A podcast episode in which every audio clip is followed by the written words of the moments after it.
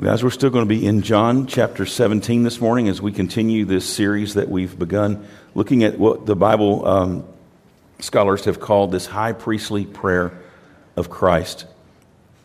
Um, it's called the high priestly prayer because Jesus in this, in this prayer serves as both our priest and our sacrifice. He is our priest who represents our needs to the Father but he's also our, our priest in the sense that he presents a sacrifice for our sins and our shortcomings. He, his sacrifice is himself. And in this prayer, what Jesus provides for us, and, and, and understand this this is a prayer that Jesus prayed out loud in front of his disciples. They were allowed to listen in and to hear as Jesus prays, and they get this intimate glimpse of his communion with the Father as he intercedes first for himself and that he might bring glory to the Father. And now, this passage this week where he intercedes for the 11 disciples. And then the passage we'll follow up with next week where he intercedes for all those who would believe uh, as a result of the testimony of the disciples. So, what Jesus is going to do here is give us this, this, this glimpse into this communion that he has with the Father as he intercedes for believers. And, and here's the neatest thing, and I just want to throw this out there at the very beginning. While Jesus interceded for the disciples right before he went to the cross, do you know what the Bible says Jesus is doing right now? That's right, Miss Nancy. He's interceding for us even now.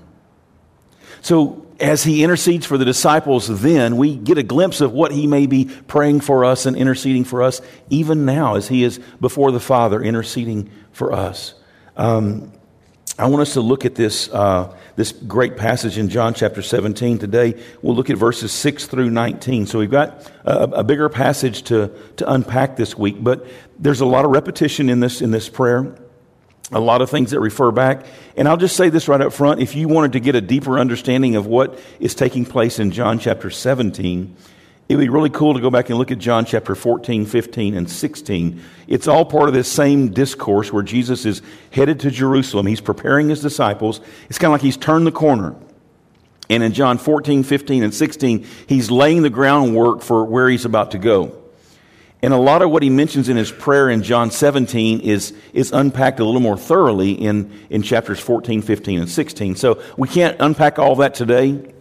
But if you want to go deeper in your studies, that's a great place to go back and look at John 14, 15, and 16. And it really helps make this prayer come uh, even more uh, alive. So, John chapter 17, we'll begin in verse 6.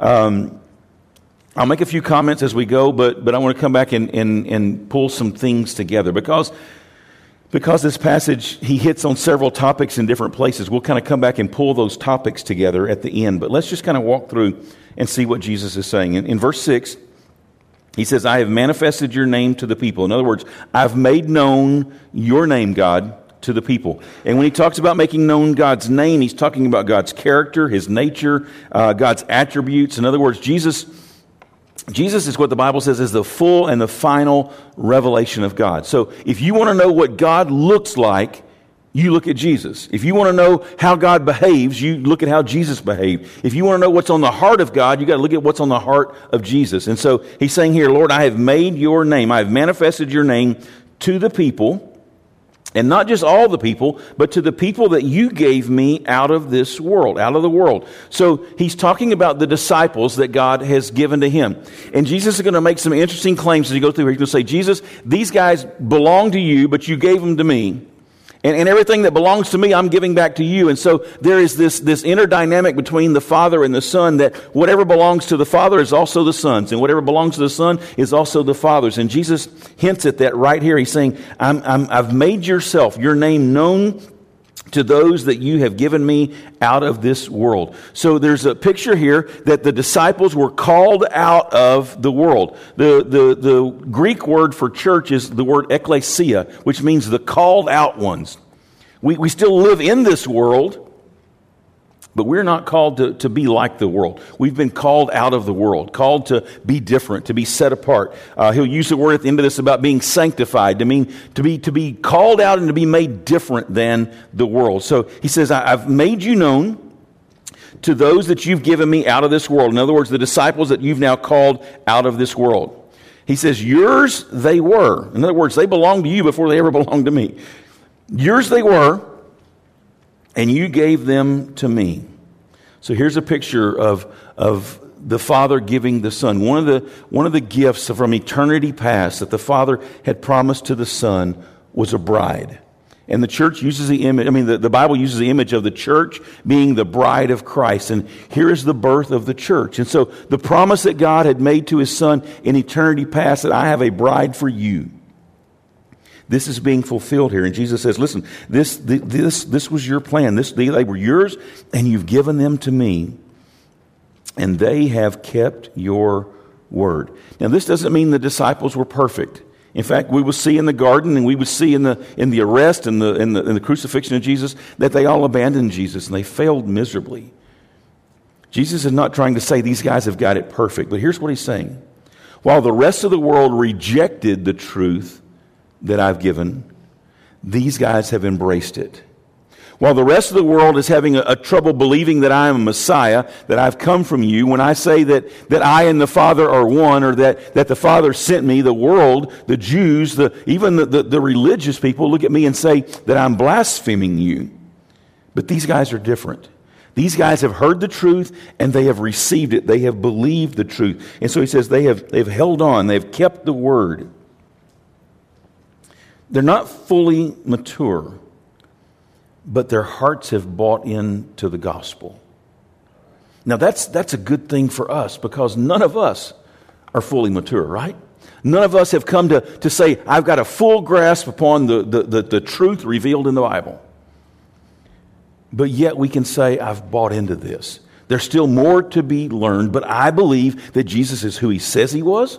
I believe that Jesus did what he said he, he did. I believe that Jesus accomplished for us a salvation that we could never earn or never deserve. And, and so that's what Jesus is saying about the disciples. Not that they've kept the word of God perfectly, not that they don't make mistakes, not that they don't stumble and fall, not that they won't forsake me in the garden. Peter won't deny me in that courtyard. Not that the disciples, even after I'm resurrected, some still doubted. He's not saying that. He's saying, but these guys have bought in. They have kept the word. I, have given them the word. The world, the rest of the world's rejected it.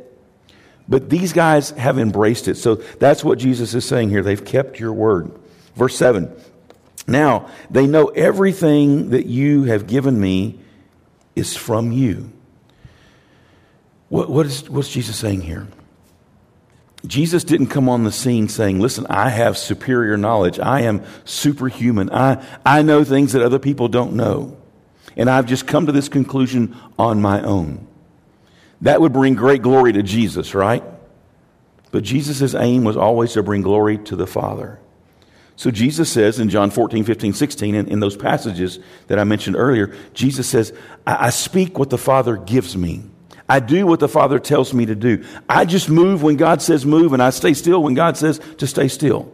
When, when, God speaks to me, then I reveal that to you. And so Jesus is always giving glory to the Father. He's saying, These words that I speak are not my own, but they are the words that come from the Father. And so what Jesus is saying here is, Father, these guys know, I've told them enough that they know that everything that I have, the, the, the, understanding, the wisdom, the knowledge, the, the, all that stuff that I have, Lord, it has come from you. So what Jesus is saying is, these guys know that I'm giving you glory in everything that I do, in everything that I say. God gets the glory. They know that everything you've given me, it's come from you. And then look what he says. For I have given them. Now you've given me, and what you've given me, I've given to them. I've given them the words that you gave me. So, Father, you've made things known to me, and I've turned around and made those things known to the disciples. And unlike the world, it says here, they received them. So I've made it known to them. I've, I've been the revealer of God, and they've received that truth, and they have come to know in truth that I came from you. And don't, don't miss the phrase, they have come to know. It wasn't instant, it was a process. These men had walked with Jesus for three, three and a half years. And, and, that was a process of discipleship and growth. And, and they've come to know. Now, they're still not there and they still haven't arrived and there's still more for them to learn. But they were the disciples. They were the ones who had walked with Jesus and seen and, and observed and listened to and, and been a part of all that he had done. And so he says here, they, they've been through this process, Lord, of discipleship where they're growing in their faith and they're becoming more and more mature. They're, they're buying in. So, so not only have they received the truth, but they've come to know the truth. And the truth is that I came from you. They recognize my deity. They know that I'm just not an ordinary man, but that I came from you. And they have believed that you sent me. So he's praying about these disciples who are his, those who have received the word, those who have, have, um, have come to know the truth, and those who have believed that, that Jesus was sent by God. So they know his deity. They understand his mission, and that was to be the Messiah sent by God. Now, think about this of all the people that Jesus ever met, of all the people that Jesus interacted with, he, he offers this prayer on behalf of the 11 who have walked with him. Now, at this point in the prayer, Judas is already gone, okay? And Jesus is not praying for Judas, he is praying for the 11 that remain. And and he says here uh, that in, in, verse, in verse 9, he says, I am praying for them, these 11. I'm not praying for the world, but for those that you've given me, for they are yours. Again, see this interchange between the Father and the Son? Those that you've given me, they're yours. Jesus saw himself like we need to see ourselves, not as the owners but as the stewards of everything that God had given him. Even when it comes to salvation, and, and Jesus is going to die on the cross and he's going to purchase our salvation. He doesn't say, You're mine. But he says, Those that the Father has given to me, they're, they're his. I've done all this for the glory of God. And so there is this stewardship principle that we see in the life of Jesus that he is living out for them. He says, Those that you have have given me, they are yours. And then he says, All mine are yours, and yours are mine. And I am glorified in them. Remember back in, the beginning of chapter 17, what was Jesus' prayer for, Father? That you would glorify me, that I could glorify you. Well, Jesus is saying here, you've glorified me through these, these, these 11 men. They've brought glory to me. Our belief and our obedience also brings glory to Christ. And so Jesus says, Look, those that you've given to me, they actually belong to you, Lord. And, and through their obedience and through their belief, they've brought glory to me, and, and I can bring glory to you through them. He says, I'm no longer in the world. He said, Wait a minute, Jesus hasn't died yet. No, but Jesus knows his death is certain. And he is praying to the Father, knowing that, that death is imminent. He has just a few hours left to live. And in his heart and in his mind, he's already departed. He says, I am no longer in the world, but they are. They are in the world. But I'm coming to you, he says. Holy Father. It's the only time in Scripture this, this phrase is used together that John uses it here is, is Holy Father.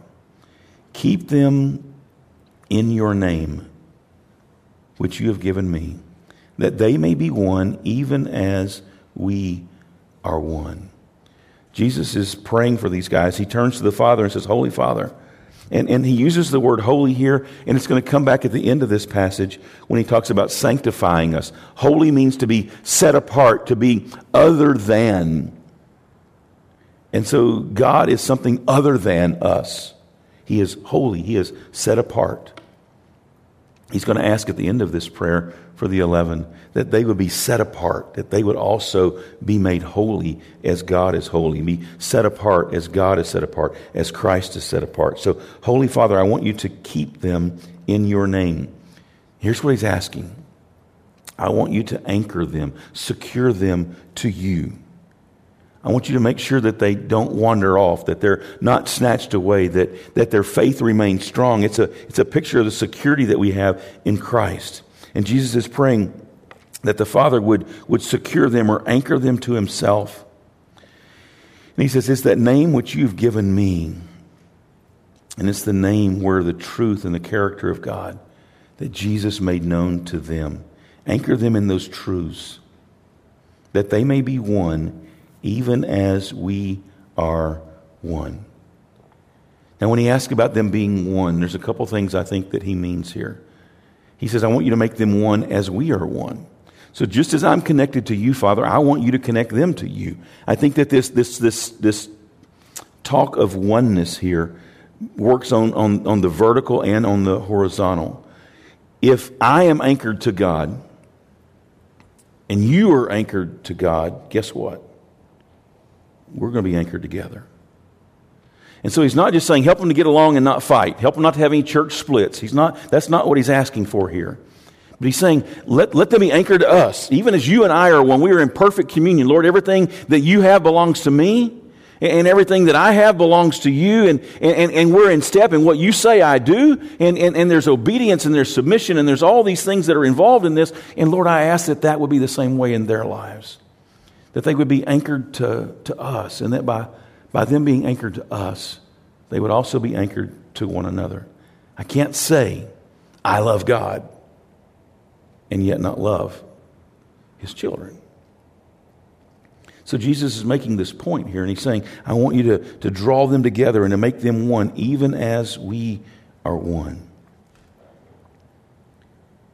And then Jesus turns and he says this He says, While I was with them, I kept them in your name.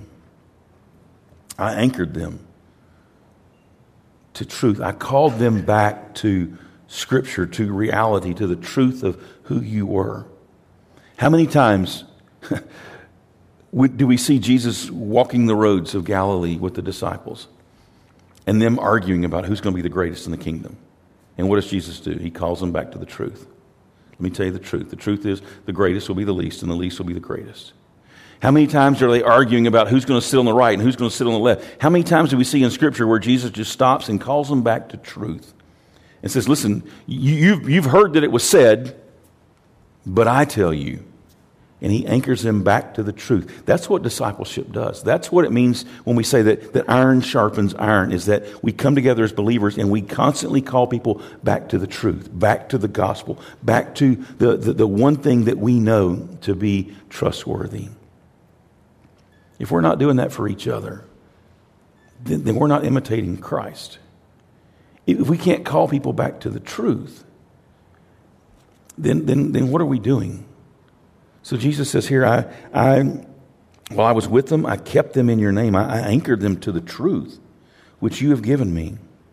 I have guarded them, which means I've protected them. So I kept them, is, is this, I've preserved them, I've, I've, I've, I've, I've held them close, but I've also protected them. I've kept danger away from them. So I've kept them, I've guarded them. And not one of them has been lost except the son of destruction or the son of damnation, the son of perdition, some translations say, in order that the scripture might be fulfilled. Jesus knew from the very beginning that Judas would betray him. That was not a surprise. That was part of God's plan, that one of the twelve, one of the inner circle, would betray Jesus and hand him over. That was decided before any of this came to be. And Jesus said, I haven't lost any of those you gave to me. The only one that's walked away is the one that was supposed to walk away. Verse 13, but now I am coming to you. So I kept them, I guarded them. But now, Lord, I'm coming to you. Here's a transition. And this is, this is what I want you to see about this prayer that Jesus is praying for the 11. They are about to enter into a transition phase. Jesus has walked with them. He has talked to them. He has, he has kept them anchored to God. He has guarded them from those that would hurt them. Even, even in the garden when Jesus is being arrested, remember what Jesus says? Let these go. You, you came after me, take me, let these go. Jesus is protecting his disciples till the very end. And Jesus says, Father, here it is. I, I have done these things. I, I, I'm, I'm about to lay down my life for these guys. But we can't leave them alone. I'm about to die. And, and there's going to be a gap between my death and the coming of the Holy Spirit that will dwell in them. And Father, I need you to fill that gap. I need to make sure that they're not alone. It blows me away to think that in his moment of greatest need, Jesus knows what is waiting for him hours away. He is still concerned not about himself, but he's concerned about his disciples.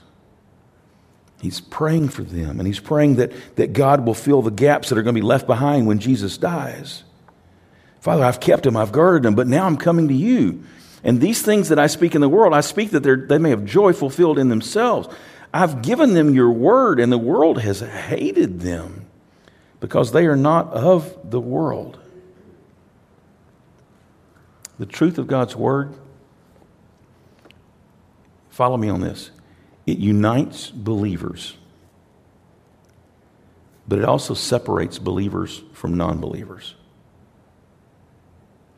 So while the Word of God unites us as believers because we have a common faith, a common truth, we have a, a, a, body of truth in the Word of God that's, that's revealed to us who God is and who Jesus was. And that should unite us as believers. It's also what calls us out of the world and makes us different. So here's what he's saying I've given them your word, and the world has hated them because they are not of the world, just as I'm not of the world. Follow me on this, okay? Jesus has spoken the truth in public. These 11 have bought into it, they have received it, they have believed it.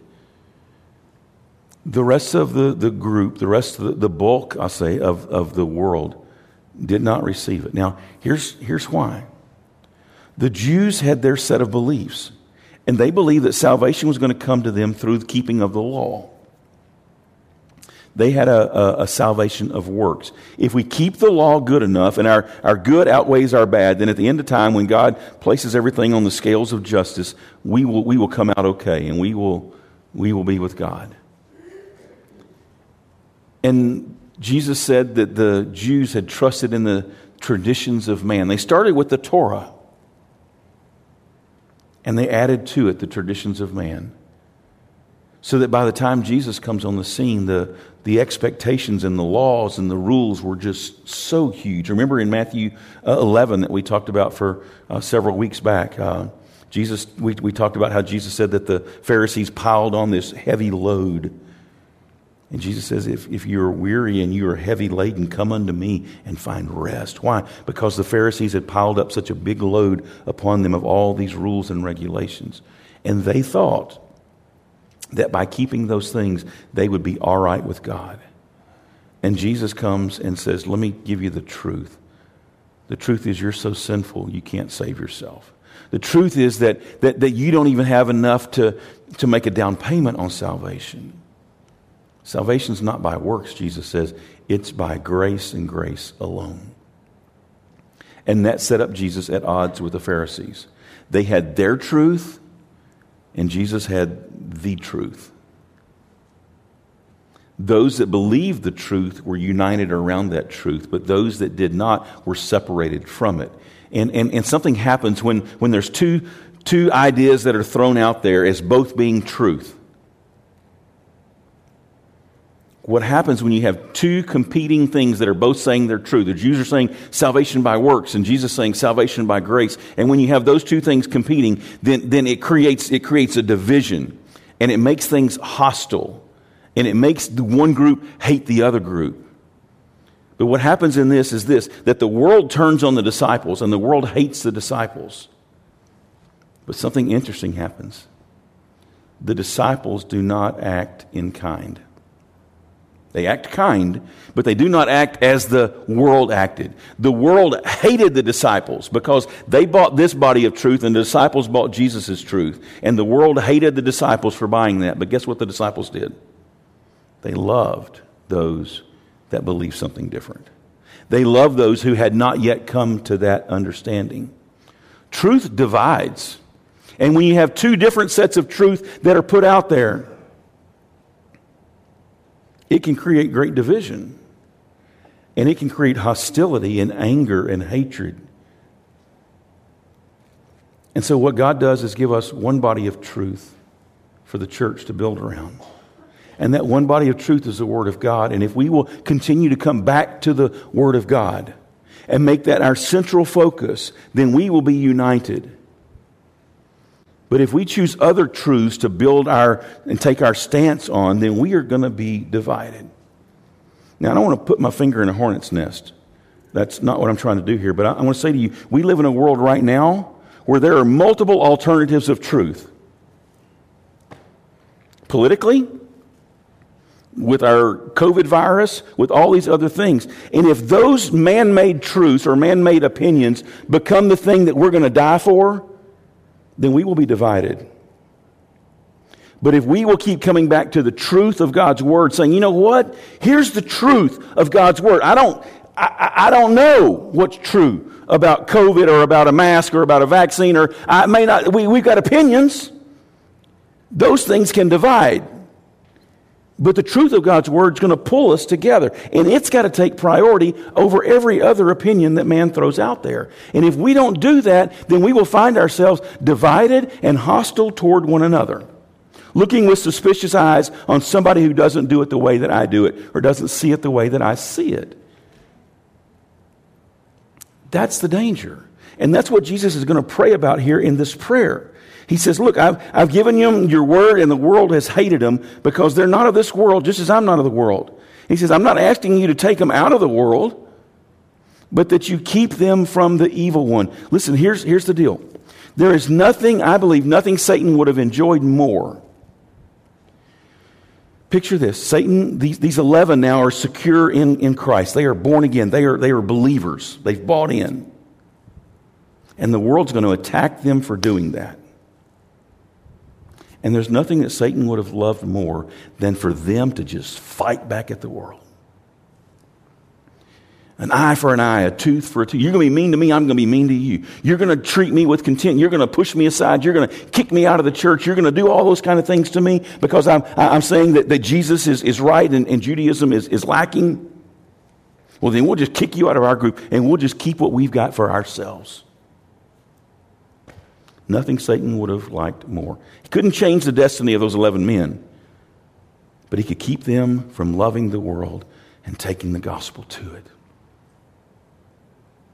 Listen, guys, if we get sidetracked on stuff other than the gospel, the church will suffer. And the lost world will die never hearing about Jesus. They may hear my opinion about a mask. They may hear my opinion about a vaccine or my opinion about COVID or my opinion about a politician. They don't need that stuff. They need to know about Jesus because they are sinful and they are dying without Jesus. And Jesus is praying that these guys can keep the main thing the main thing. And so he says, Father, I, am asking that you will guard them. I'm not asking you to take them out of the world. I'm not asking you to isolate them from the world. We're not talking about some little cult we're going to move into and have our own little compound so that we can be isolated from the world. That's not what I'm asking for. I'm asking you to protect them in the world because they're not of this world. They're different now. I've changed them. They belong to another world. There's another kingdom that they're living for. He says, They're not of this world, just as I'm not of this world. That's twice Jesus has said that.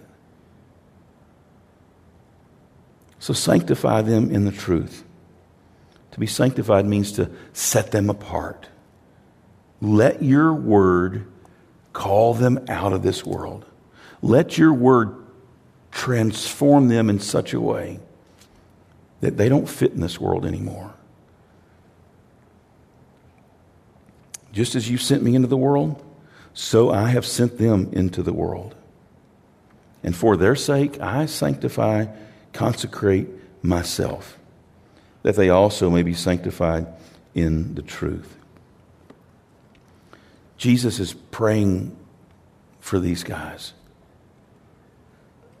I, I, need for you to imagine with me just for a moment what it would have been like to be in that room with Jesus and to hear him praying for you. When I think about that, it takes me back to a, a moment in my childhood. And I've mentioned this several years back, but our, our, whole family had gone on vacation together my, my parents and my grandparents and, and my uncle and aunt and cousins. And I, I, don't remember where we were at, but I remember there was a picnic table in the backyard, and we were all sitting out there eating some watermelon and stuff. And, and I looked up at my, my grandfather. We called him Poppy.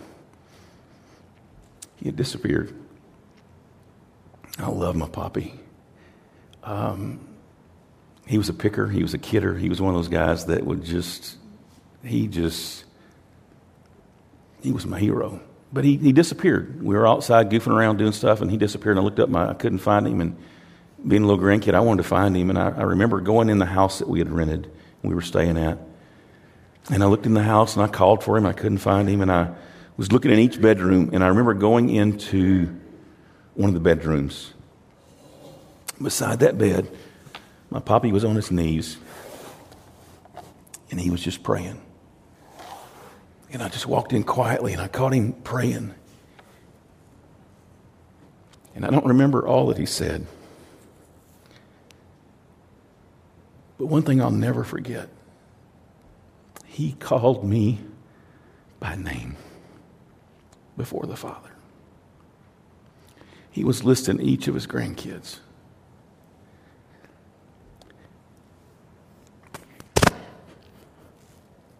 He was praying for me. I was outside goofing off, eating watermelon, doing my thing. And my poppy was on his knees and he was praying for me. God let me walk in in time to hear him call my name. And I've never forgotten that moment. I cannot imagine what it would be like for the disciples to have Jesus praying specifically for them and for what they were about to go through and what they were, were, were going to experience in this transition. And, and Jesus' heart here is Father, we can't leave them alone. They're, they're, they've bought in and they've got it, but they're not fully mature and they're not ready. My time has come and I'm going back to you, but, but they're not there yet. And, and, and I need you, Father, to, to do what, what I've been doing. Look at, look at all the ways that Jesus describes in this passage. If you've got your, your Bible, follow with me here. In verse 6, I've manifested your name to them. Look what Jesus has done. Verse 8, I've, I've given them your words and, and they've received them and believed them and know them. Uh, verse 9, I'm praying for them. Verse, verse uh, 12, I've kept them and I've guarded them. Verse 19, I consecrate myself for them. I'm sending them into the world. Jesus says, I've done it all for them. But Father, I'm fixing to leave. And I've promised them that I wouldn't leave them alone, that I wouldn't leave them as orphans. So, Father, I need you to step in here in this gap, in this time. I need you to step in between, between the time I go and the time you send the Spirit. I need you to step in, Father, and, and fill this role for them. And they listen as Jesus prays for them. And he's not praying for the rest of the world. This is not one of those blanket prayers, God bless the missionaries. This is Jesus praying for Peter. Remember when Jesus told Peter, Peter, Satan has, has, has, has requested to sift you, but I have prayed for you, Peter. This is Jesus interceding for them, just like Jesus intercedes for us right now. It's Jesus asking the Father to do what, what only God can do for these guys because they're going to need Him. There, there, is, there is so many things that take place here in, in this prayer that we could never unpack them all. But, but in this prayer, we see in Jesus this, this humility and this submission and this deep, deep love that He has for those that the Father has given to Him. We see Jesus' humility, and He says, Father, all I have has come from you. You gave them to me, and and everything that's mine is, has come from you. Jesus is, is, is, is understanding who the Father is and how great the Father is.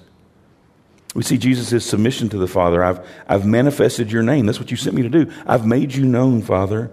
I came from you. You sent me. I'm coming back to you. I, I'm, I'm praying to you, which means I'm submitted to you. And I'm asking you, Lord, for, for great things for these, these men. We also see in this prayer Jesus' deep love for God and for his disciples. He says to the Father, I've, I've given them your words that you gave to me.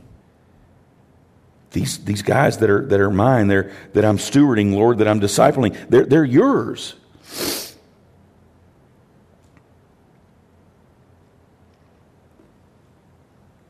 Everything that's mine is yours. Father, I've kept them, I've guarded them, I've fed them, I've taught them, I've corrected them, I've walked with them, I've discipled them.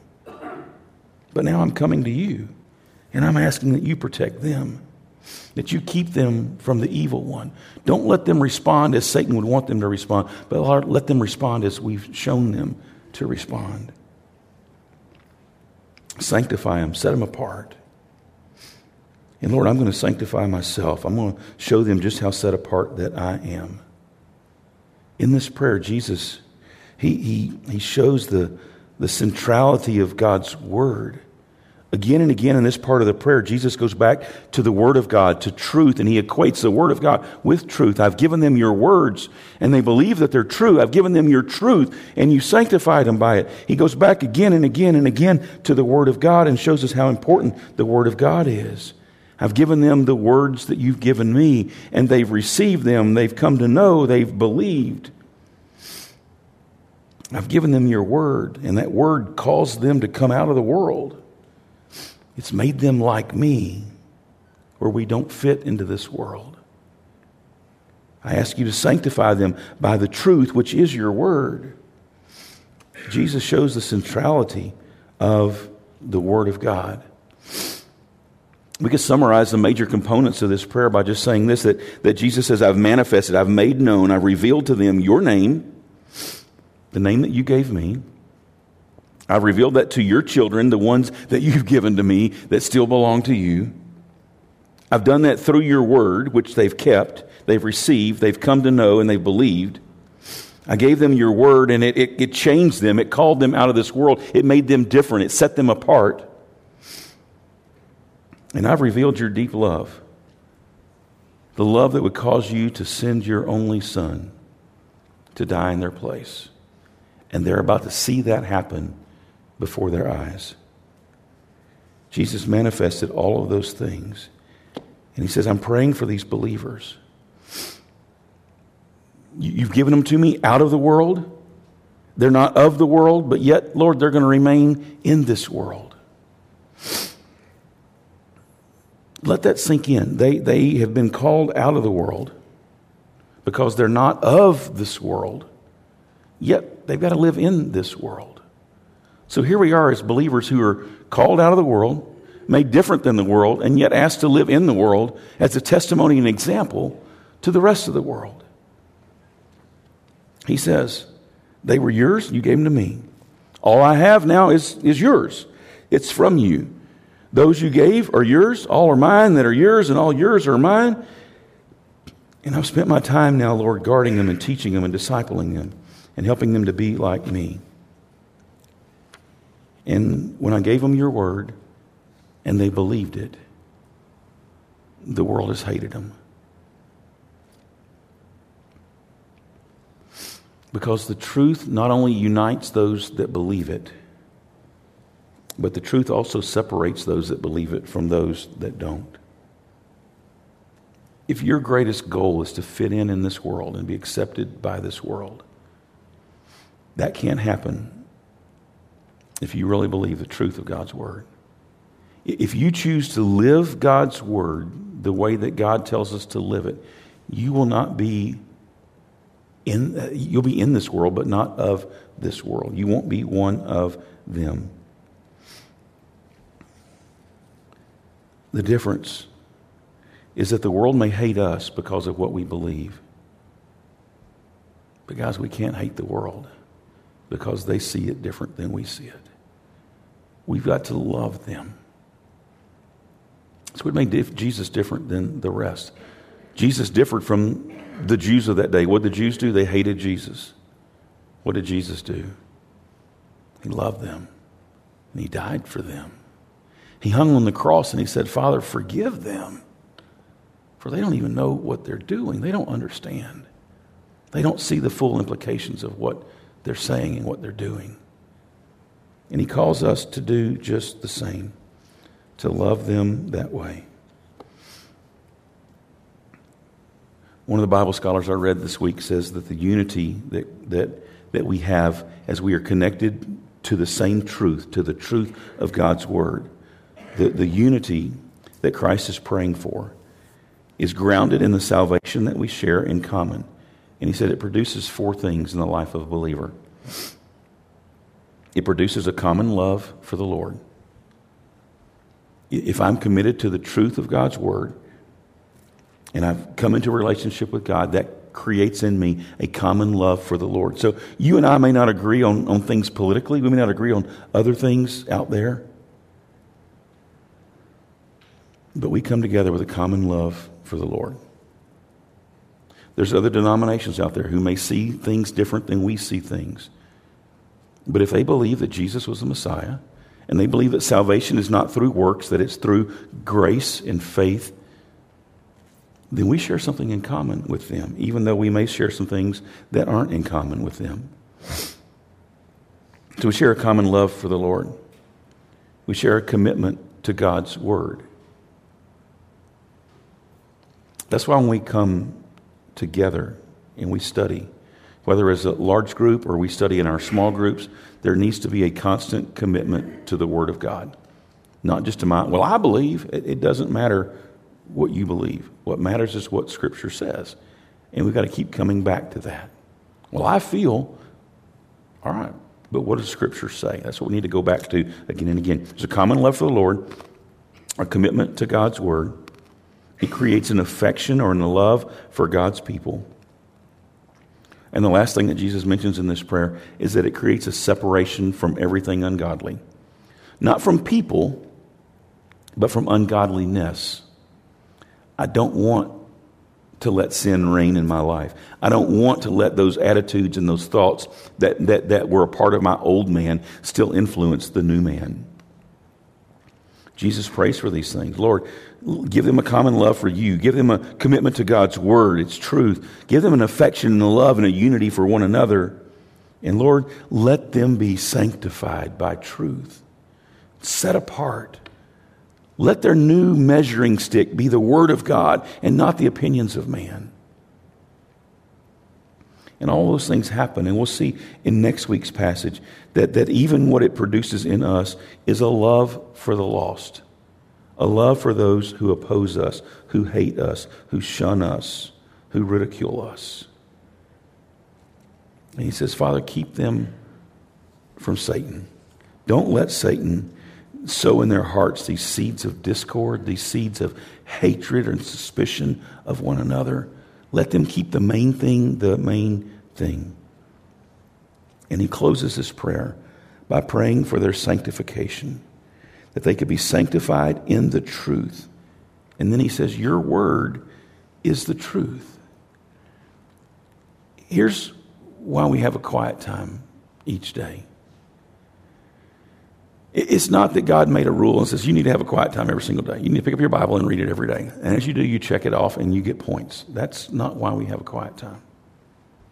The reason we spend time in God's Word every day is that it's in those moments that God shows us ourself and our sinfulness. And He reveals to us His holiness and His character and His attributes. And then He calls us to be like Him.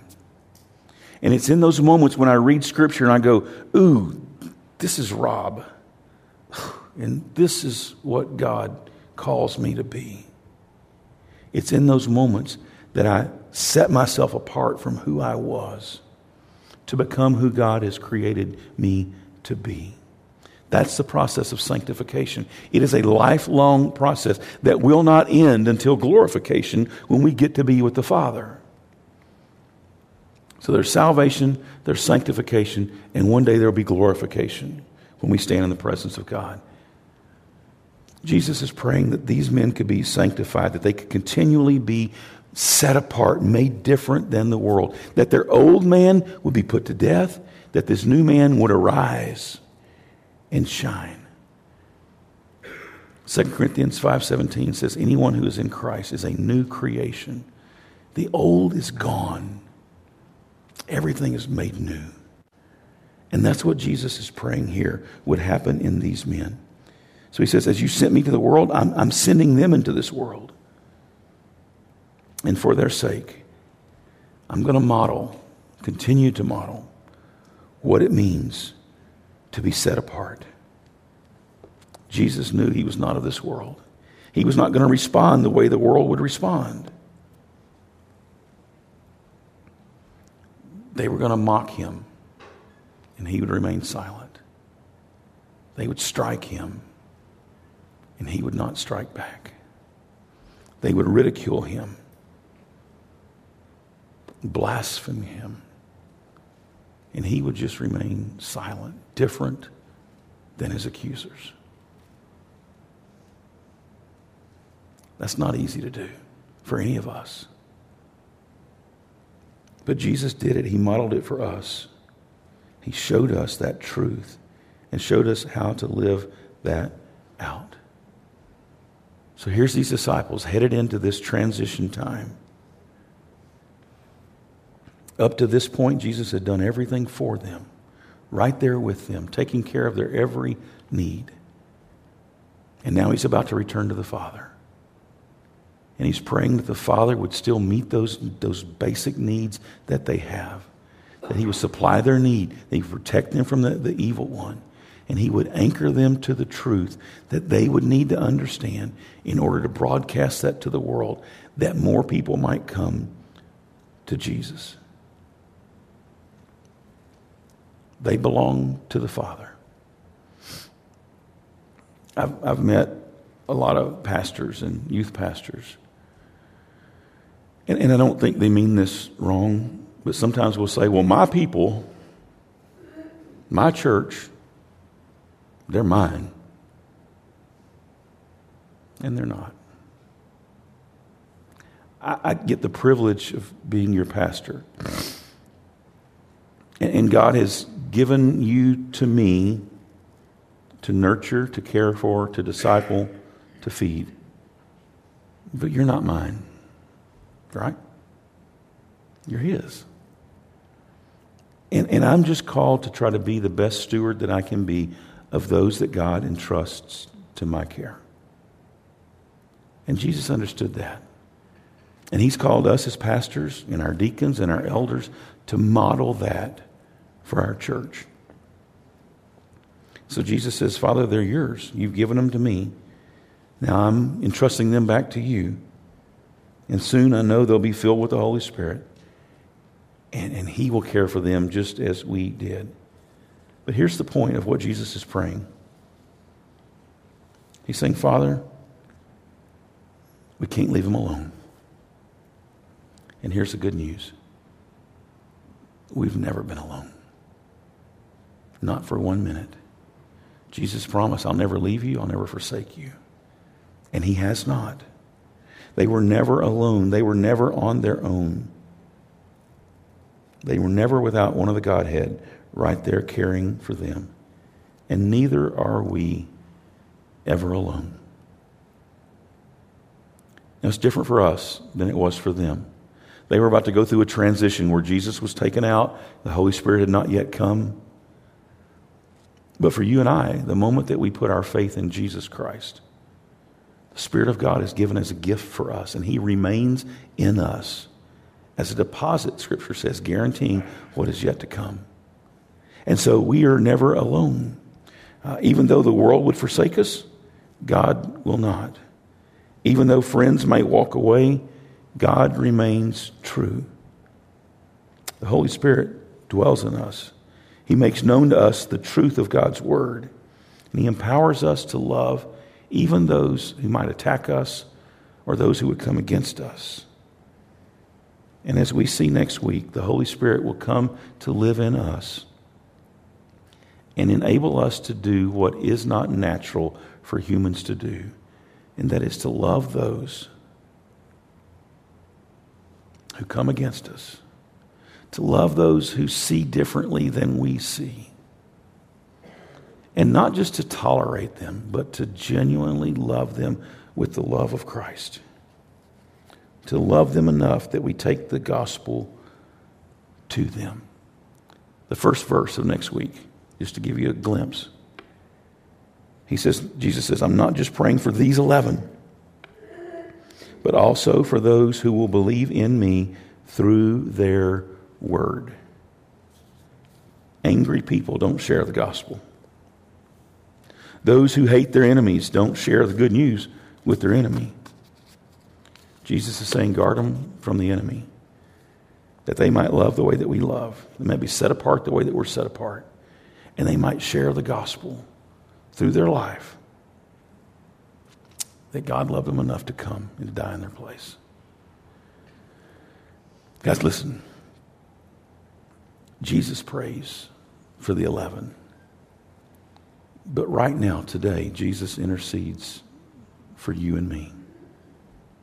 I believe his intercession today is a lot like his intercession then. You know why? Because the names and the faces and the locations have changed, but the heart of man has not. The opposition to the church has not. The needs that we face today are the same needs that the apostles faced back then. And I believe that, that, that we're getting a glimpse of how Jesus intercedes for us even now by looking at how Jesus interceded for the disciples back then. So you have one that is interceding for you right now. Just like for me as a little kid, I had my poppy that was interceding for me. And I got a glimpse into what he was praying for and how he was praying for me and for my cousins and my parents and my aunts and uncles.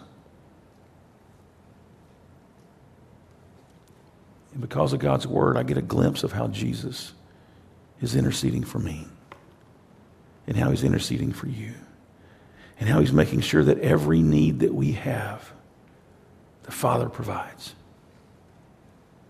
Aren't you glad that our Savior is not done? His work on earth is done, but he's not done. This very moment, right now, in the holiness of this moment, he is praying for you. Let that sink in. Right now.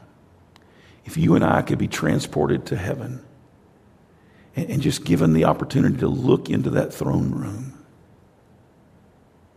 you might get the blessing that I got as a little kid of hearing Jesus call your name before the Father. And He knows you better than you know yourself. He knows what you need. And he is pleading with the Father that you get exactly what you need. Let's pray.